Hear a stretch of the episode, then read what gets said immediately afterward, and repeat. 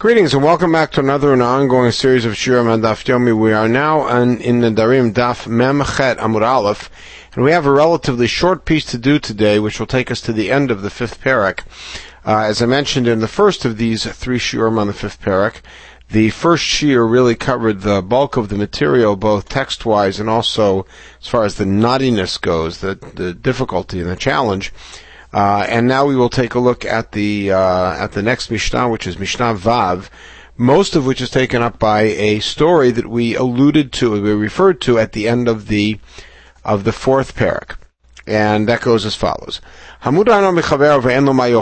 this is a topic that we dealt with uh, in the fourth parak. If uh, A, uh, B is mudar from A, and B has nothing to eat, no, no, noli acher l'shumatona. A can give it to some other guy. We'll call him X. V'halo mutarba. And then X can give it to B, or B can just enjoy it from X, and that's fine. Now, here's the story. Maseh b'achad b'veit choron, shaya aviv uh, noder, or mudar himenu hanoah. So there's a fellow in Beit Choron whose father was not allowed to get hana from him. So A is the fellow and B is his father. Pno. A was marrying his son off, so he wanted his father to be able to come to the wedding, and they wanted to make up, but there was a neder in the way. So A said to his friend, uh, he said, I'm giving you the wedding hall and the meal, the food and everything else. They're a gift to you. So that father can come and join us at the meal. Now, the fellow who got it said, Amar, im shalihem, if it's really mine, arehim muktashin I'm makdish them. I'm sanctifying them. Amar lein, atatu l'chad shalish, takshim lashamayim, I gave it to you so you should be makdish it. Meaning, I gave it to you so you should do a particular thing with it. Amar lo natata li shalcha.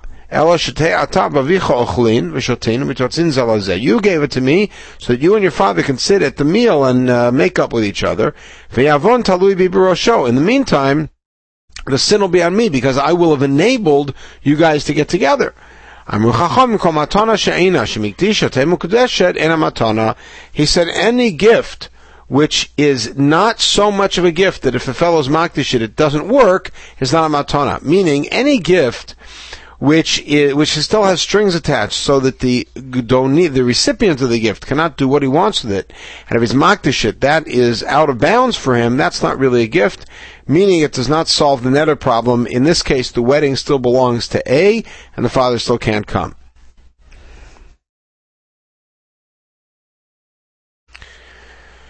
Now, the Gemara immediately challenges the the uh, story. Doesn't challenge the story, but tries to understand what the purpose of the story here is. Because the halacha was that this is a permitted way to get around an eder, and then the story seems to say that it's not. Maseli's story, you bring a story to challenge it. In other words, what the what the Gemara is asking is the Mishnah. The wording of the Mishnah is strange because it should say that there's a dissenting opinion that says that that's not valid and then bring the story to support that dissenting opinion. But it skipped that part. So the answer is. There's something missing in our Mishnah that works as follows. Meaning that if the end result demonstrates what the original intent was, then asur. And then the story of Beit Charon is there to show you the exception where it doesn't work, because the end result demonstrated what the original intent was. Here, the end result of the fellow was, I'm not giving you this gift so you can do what you want with it. I'm giving you this gift for one express purpose, and that is so father can come. Once you start messing with it so that that makes it impossible, then um, I don't mean it as a gift. That demonstrates that it wasn't a good gift. However, if A gives it to X unconditionally and then B is allowed to use it, that's fine. Good. So now Amar Rava, there's two versions of Rava's statement which are diametrically opposite as commentary on the Mishnah. Um. That the that the ruling where it does not work, the story of, of, of Beit Charon, is only when the guy says, "I'm giving it to you only for the purpose that Father can come." But if he says they're yours, shiavo abba, and I hope my father can come. I want my father to come. Midat meaning that A is saying to X, if you choose to do that, that'll be very nice to make me happy. But I'm not making it conditional. In which case, it'll be mutar because X can do what he wants if he decides to play nice and let the father come. That's very good. That's one version. There's another version of what Rava said, which goes in the opposite direction. Amarava lote matamad amar Don't think that it's only because he said, I'm giving them to you only for father to eat. That's why it's asur. mutar. But if he said, I'm giving them to you and I hope father comes, that that's mutar. asur that in this version, even if he just says, I'm giving them to, to, you and I'd like my father to be able to come, doesn't make it conditional, it's still asur, the opposite of the first version. My tama, what's the reason? Because the feast demonstrates what his intent was. In other words, it's one thing when A has some food, and he gives it to X, and X then uh, invites B to, to join him. Maybe that was really A's intent, but there's nothing obvious and overt about the way that things happen that that that, uh, that demonstrates that. But when A has a wedding and he gives the entire wedding over to somebody else, the ownership of the hall and the food and everything else, and then we see his father who couldn't otherwise come is sitting there with him, that demonstrates what his entire purpose was. So the two versions of Rava, one hinged totally on language, meaning it doesn't matter what in effect happens and what the end result is. All that matters is um, is the way he said it. Did he make it conditional or not? In the other version, we ignore the language, meaning the nuances of language aren't going to save us. And if the end result is one that quite obviously demonstrates what his entire purpose in playing this trick was, then it, it will be a violation. Now here's a story. Hahu Gavr the Havile Bra, the fellow had a son, Dave Shamit Kefe de Kitna. This son was a thief. He used to steal uh, flax, maybe even from his father. Asrinu He he banned his son from getting any benefit from him. Now, evidently, this fellow has another son. We'll see why that's the case. Amrule. So they said to the father who banned him, "Vihave bar barach What happens if his son? Let's say your son is a is a no good Nick, but let's say he has a son who uh, who turns out to be a Talmid Chacham. My, then what are you going to do? You want your grandson to get uh, some of your stuff. You want him maybe to inherit half your stuff, and uh, he can't get anything because you banned your son. So Amar Lahun, so the fellow, the father, said to these uh, well-wishers, as it were, these people who are trying to give him good advice, V'avoy bar britz of So uh, sorry, likli hadain. So I'm going to have my son be kona the stuff, the one I don't like. V'avoy bar britz of likne, and then if the if his son turns out to be then he'll be makrit to him. In other words, I'm going to give it to my son only on condition that he gives it to his son if it's a Talmid Chacham. Which means, by the way, I'm not giving it to anybody yet. And it means it's going to remain, let's say, with the other son when I die. And then, if it turns out that his nephew, my other, my grandson from the uh, the, the thief, turns out to be okay, then retroactively half of it is going to go to the other son, but only on condition that it goes to his son. My. So now the question is, was that a valid deal? Amri Pumbeditoi, so the, the Shiva men in, Pumbedita said, Kni almanat lahaknotu. This is a case of Kni almanat lahaknot. When I give you something on condition that you pass it on to somebody else. And we said it's not a kinyan, because I'm not giving you something, and this goes back to the case that we had earlier, uh, in Manat Choron any time when I give something to you to acquire, on condition you pass it on to somebody else, then I'm not really giving it to you to acquire because I'm I'm trying to continue to direct where it goes after I no longer own it. So they say therefore it's invalid, and therefore this fellow's ban will continue, or, or the gift, the, the kinyan won't work. The whole ban falls apart. But either way, this particular kinyan will not work. That's pumiditoy. Rav Nachman Rav Nachman disagreed. He said, "Kni, why?"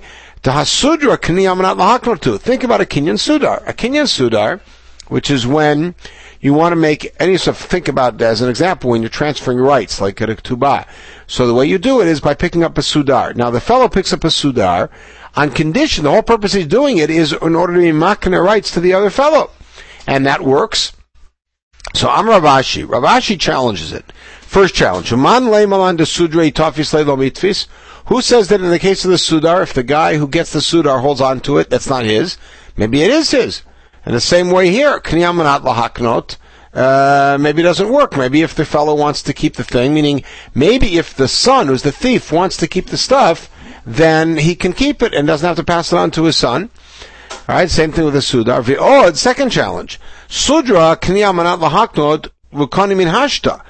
I agree with you that Sudar is a kinyan in order to pass something on, but that's happening right away. I'm getting the Sudar immediately. I'm transferring rights to you, or field to you, or whatever it may be.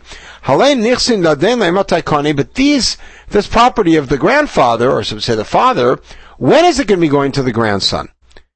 Only when the thieving son, who isn't yet, maybe even yet married, has a son who turns out to be Talmid Chacham way in the future. In that case, the sudar has already gotten back to the original guy. In other words, when, if you make a kinyan, if the father makes a kinyan with the son, by that time the sudars come back to the father. Years later, this guy happens to have a Talmid Chacham as a son. You can't say that that works. So Rav Nachman has been challenged really two ways, and now a third way. I'm the Rav of Nachman, his own Talmud challenged him from Matna Beit Choron to Kniyam to. Think about the case of Matna Beit Choron. That's the case of Kniyam. The guy gave the meal to a fellow in order that he should invite the father over. Right? And we said that it doesn't work. Kakani. So Rav Nachman's been challenged three ways. He only answers Rav's challenge. He said, you know what? Matna Ben Choron was different because there it was clear from the fact he invited the father to the meal that this entire thing wasn't just Kni Amanat Lahaknon, it was Kni Amanat Laharim. The whole kinyan was in order to p- pull a trick and get around the neder. Right? Sometimes he said, Rabbi Eliezer he da'amar afilu vitor asog mudahana, that the case of Matna Ben Choron is simply following the lead of Rabbi Eliezer, who we've been dealing with in, through our entire parak, who maintains that vitor osad mudar hana, meaning that those sort of things which a person normally is willing to forego uh, don't work with um, with a mudar hana. Right, and you, like for instance, in any case, the end of the piece goes as follows: None. At the end of the Mishnah said, any matana which is not a free enough gift that if the recipient wants to makdish it, that would be valid is not a matana. Why, why they say it that way, kol matana? Why didn't they just say, in this case it doesn't work? They must be trying to expand it to another case. Kol atuyimai. Lav latoyimai milta the sharya, the shadya b'chefi. Isn't it there to expand it to cover our case that we dealt with with the flax stealer? Right? And the answer is lo. It's there to include the second version, if you recall at the end of the previous Amud, there were two versions of what Rava said. That kol matana, we will interpret as being there to include um, even when you use a language which is more open and you say, I'm giving this to you, I'd like you to invite my father, even in that case, it's not a valid thing because it's clear what your purpose was for doing that. Hadran Alach Hashutfin, we've completed our study of the fifth parak. In the next podcast, we'll begin the sixth parak, Hanodim in Adagon.